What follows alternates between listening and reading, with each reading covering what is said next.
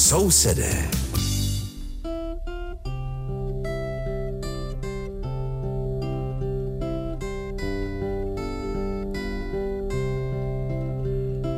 Liebe Hörerinnen und Hörer, Sie hören die Sendung Nachbarn, die den Deutschen in Tschechien gewidmet ist. Aus dem Rundfunkstudio in Karlsbad begrüßt Sie der Moller Richard und aus dem Studio in Aussig an der Elbe Veronika Kindlova.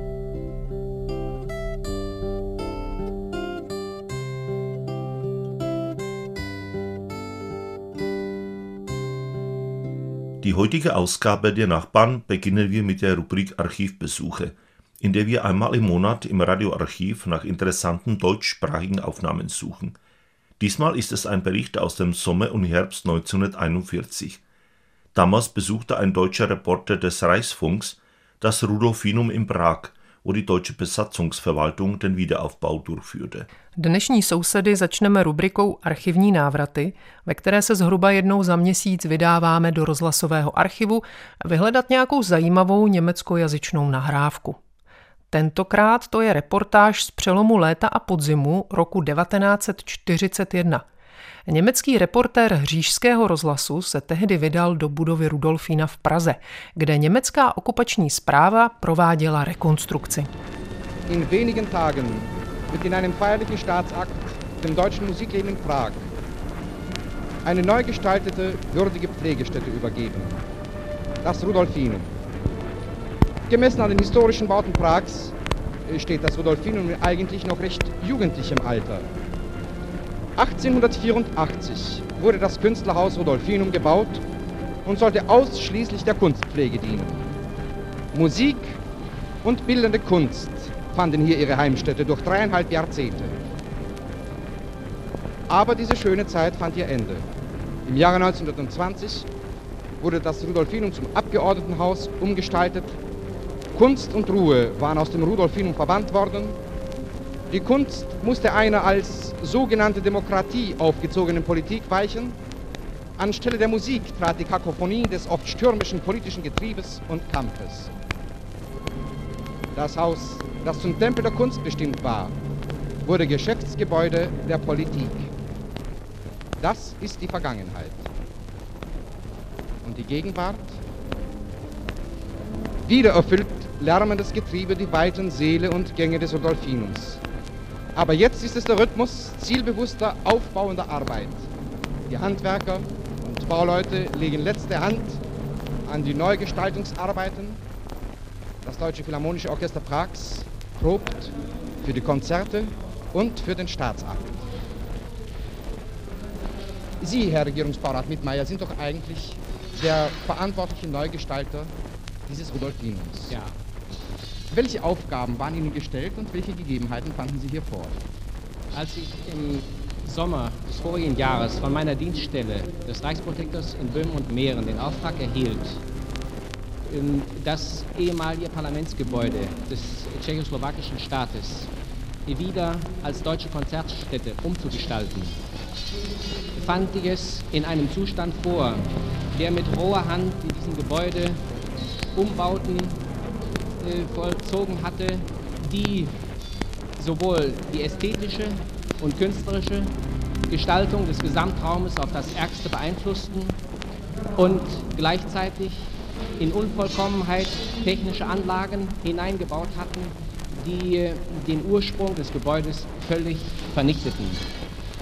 Ich hatte nur eine kurze Zeit zur Verfügung, um die Gesamtplanung dieses Gebäudes durchzuführen, da mit äußerster Dringlichkeit dieses Gebäude dem deutschen Konzertleben in Prag zur Verfügung gestellt werden sollte. Meine Aufgabe war, in kürzester Zeit die notwendige Organisation auf der Baustelle vorzunehmen. Es erhält allein schon daraus, wie groß das Arbeitsvolumen in diesem Gebäude war, dass im Zuge dieses einjährigen Umbaus über 200 Arbeiter beschäftigt wurden. Eine Zwischenfrage, Herr Regierungsbaurat. Arbeiter beider Nationalitäten. Arbeiter beider Nationalitäten, im größten, zum größten Maße jedoch allerdings tschechische Arbeiter. Tschechische Arbeiter. Es standen uns für diese Aufgaben nur beschränkte, beschränkt deutsche Firmen zur Verfügung, die in diesen großen Arbeiten gewachsen waren. Die Rückführung des Rudolfinums in die deutsche Kultur. von der in dem Bericht die Rede war, war Teil der Germanisierung Prags. Die Nazis planten große städtebauliche Veränderungen in Prag, zu denen beispielsweise der Abriss des Stadthauses oder die Umwandlung des Schargatars in ein Tankondrom gehören sollten. Glücklicherweise kam es zu keiner dieser Vorhaben. Auch der Umbau des Rudolfinums verlief nicht ganz reibungslos. Vielleicht haben Sie in der Reportage gehört, wie sich das Baugeräusch mit den Klängen der Musik vermischt hat. Die Bauarbeiter müssten sehr beschäftigt gewesen sein, um alles für die große Wiedereröffnung am 16. Oktober 1941 vorzubereiten. Navrácení Rudolfína německé kultuře, o kterém se v reportáži mluvilo, bylo součástí germanizace Prahy. Nacisté plánovali poměrně významné úpravy pražského urbanismu. Jejich součástí mělo být například zbourání obecního domu nebo přeměna Šáreckého údolí na tankodrom. Naštěstí na nic z toho nedošlo. Ani úpravy Rudolfína neprobíhaly zcela hladce. Možná jste v reportáži zaslechli, jak se do zvuků hudby mísí stavební ruch. Stavebníci měli asi hodně napilno, aby do slavnostního znovu otevření, které se konalo 16. října 1941, bylo všechno hotovo. Více už nám řekne historik Miloš Hořejš. Ty zásahy byly samozřejmě limitované možnostmi, které si mohl vlastně celkově řízký stavební průmysl dovolit. A samozřejmě po finanční i po stavební stránce.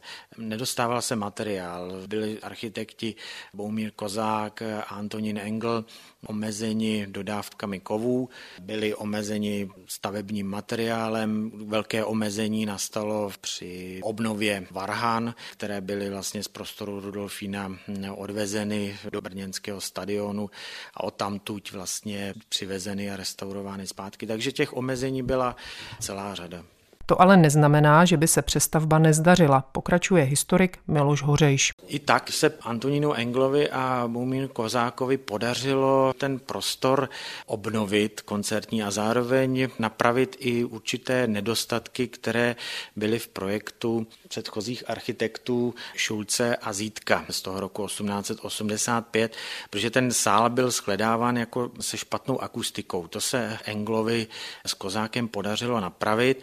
Podařilo se jim i obnovit ty původní technologie, vybavit sál vlastně pro účely koncertního sálu těmi sedačkami, upravit přilehlé prostory a navíc zřídili vlastně ještě v jednom z přilehlých prostorů takzvanou Sukovu hudební síň, síň, která tam vlastně původně v Rudolfínu nebyla. Uzavírá Miloš Hořejš.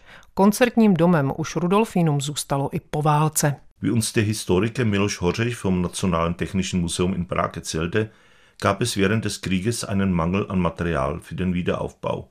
Es fehlte immer etwas. Das heißt aber nicht, dass der Bau gescheitert ist. Mit dem Wiederaufbau wurden die Architekten Bohumir Kosak und Antonin Engel beauftragt. Ein Schüler von Josef Siedek, der zusammen mit dem Architekten Josef Schulz der Autor des Rudolfinums war, Gosak und Engel gelang es zum Beispiel, die mangelhafte Akustik des Konzertsaales zu verbessern. Das Rudolfinum blieb auch nach dem Krieg ein Konzerthaus. Sousede. Letos v září se pojede už třetí ročník amatérské cyklistické akce European Peace Ride. Měří kolem 500 kilometrů a vede po území České republiky, Polska a Německa. Podrobnosti přináší reportérka Dany Štríze z naší partnerské stanice MDR1. 30 Mädels fahren diesmal mit und 170 Männer. Gut 500 Kilometer und knapp 6000 Höhenmeter stehen an drei Tagen auf dem Tourprogramm. Das Besondere, bis auf wenige Ausnahmen, es sind alles keine Profis, die die drei Etappen durch drei Länder, Polen, Deutschland, Tschechien, mitfahren. Sie fahren einfach gern und oft Rad. Und nur das braucht es, um noch mehr Frauen zum Mitmachen zu bewegen und sich im Programm Females for Peace Ride anzumelden. Projektleiterin Manja Seemann. Grundsätzlich sind alle sportaffin. Wir haben aber auch wirklich welche dabei, die zwar ambitionierte Läuferinnen sind, aber halt mit Radfahren gar nichts zu tun hatten. Und die haben wir jetzt so weit fit gekriegt, dass sie jetzt in der Lage waren, von Chemnitz auf den Fichtelberg zu fahren und auch wieder zurück. Januar diesen Jahres haben wir angefangen. Wir schreiben den Mädels wöchentlich Trainingspläne von uns, circa vier bis fünf Stunden auf dem Rad pro Woche Stabilitätsübungen, Faszientraining, dass der Körper ganzheitlich auf so eine Tour vorbereitet wird. Im Alter zwischen 24 und 56 Jahren sind die Radfahrerinnen, die für die Tour nun fit gemacht werden. Wie auch Tina Hübschmann und Anne Gottstein, die erst jetzt wieder bei einer gemeinsamen Frauentrainingsrunde im Sattel saßen. Die Trainings haben wirklich gefruchtet, kamen gut mit. Wo wir, glaube ich, beide noch ein bisschen Sicherheit brauchen, ist bei der Fahrt im Feld. Und das üben wir in solchen großen Gruppen. Alleine trainieren ist wichtig für die Kondition, aber diese technischen Sachen, die muss man einfach im Feld trainieren. Konzentration, am Vorderrad des Vordermanns orientieren, auch mal mutig bleiben in der Abfahrt, dranbleiben, sich was zutrauen. Beim European Peace Ride, kurz EPR, geht es aber nicht darum, der oder die Schnellste zu sein, betont Tourbetreuerin Manja Seemann. Also wir fahren gemeinsam Rad und tragen die Botschaft der Kulturhauptstadt Chemnitz 225 in die Welt hinaus und legen halt auch Wert darauf, dass das Peloton einfach divers ist. Also das ist aus Männern, aus Frauen, aus Parasportlern. Also wir wollen einfach bunt sein und ich glaube, das hat Chemnitz auch total nötig, einfach ein Zeichen dafür zu setzen, dass Chemnitz bunt ist. Tourstart ist am 8. September in Görlitz. Zwei Tage später wird das Fahrerfeld, diesmal in rund 200 grün leuchtenden Trikots mit dem Kulturhauptstadt-Logo, dann im Ziel in Chemnitz erwartet. So City. Das Jubiläum der Woche gehört dem ostdeutschen Diplomaten Rudolf Rossmeißel. Rossmeißel wurde am 5. August 1923 in Rothau als Sohn einer Arbeiterfamilie geboren. Er erlernte den Beruf des Schlosses. Von Jugend an sympathisierte er mit der marxistischen Bewegung. Im Alter von 14 Jahren trat er dem kommunistischen Jugendverband bei. Im Alter von 19 Jahren musste er zur Wehrmacht einrücken, aus der in den letzten Kriegswochen desertierte. Nach dem Krieg durfte Rossmeißel in der Tschechoslowakei bleiben und seine Staatsbürgerschaft behalten, weil er sich antifaschistisch engagiert hatte. Im Jahre 1946 reiste er jedoch freiwillig in die sowjetische Besatzungszone, die spätere DDR aus. Hier trat er der Sozialistischen Einheitspartei Deutschlands bei. Zunächst arbeitete er als Schlosser. Dann absolvierte er eine spezielle Parteischule und begann als Sachbearbeiter für die SED zu arbeiten 1950 trat Rudolf Rossmeißel in das Außenministerium ein und fing seine Karriere als Diplomat an. Zunächst war er Konsul in Peking, dann von 52 bis 54 an der Botschaft in Polen und anschließend mehrere Jahre an der Botschaft in der Sowjetunion. Im Jahr 1968 wurde er zum Botschafter der DDR in Warschau ernannt, wo er fünf Jahre lang blieb. Er beendete seine Karriere als Botschafter in Ungarn wo er zwischen 1979 und 1983 die DDR vertrat. Ein Jahr später trat er in den Ruhestand. Während seiner Laufbahn erhielt er mehrere staatliche Auszeichnungen der DDR. Rudolf Ross-Meißel starb am 16. März 1986. Er liegt auf dem Berliner Friedhof Friedrichsfelde begraben wo auch die sterblichen Überreste prominente ostdeutsche Persönlichkeiten beigesetzt wurden. Závěrečné výročí týdne patří východoněmeckému diplomatovi Rudolfu Rosmeislovi. Narodil se 5. srpna 1923 v Rotavě v dělnické rodině. On sám se vyučil zámečníkem. Už od mládí sympatizoval s marxistickým hnutím. V roce 1937, tedy ve 14 letech, vstoupil do komunistického svazu mládeže. V 19 musel narukovat do Wehrmachtu, odkud v posledních týdnech války dezertoval. Po válce mohl Rosmeisel zůstat v Československu a ponechat si občanství, protože prokázal protifašistickou činnost. V roce 1946 ovšem dobrovolně odešel do sovětské okupační zóny, tedy budoucí NDR. Zde vstoupil do tamní komunistické strany. Nejprve se živil jako zámečník, pak absolvoval zvláštní stranickou školu a začal pracovat jako úředník strany. V roce 1950 Rudolf Rosmeisel nastoupil na ministerstvo zahraničních věcí a vydal se na dráhu diplomata. Nejprve působil jako konzul v Pekingu, mezi lety 52 až 54 pracoval na velvyslanectví v Polsku a pak několik let na velvyslanectví v Sovětském svazu. V roce 1968 byl jmenován velvyslancem NDR ve Varšavě, kde se trval pět let. Svou kariéru zakončil jako velvyslanec v Maďarsku, kde zastupoval východní Německo mezi lety 1979 až 83. O rok později Rosmeisel odešel do důchodu.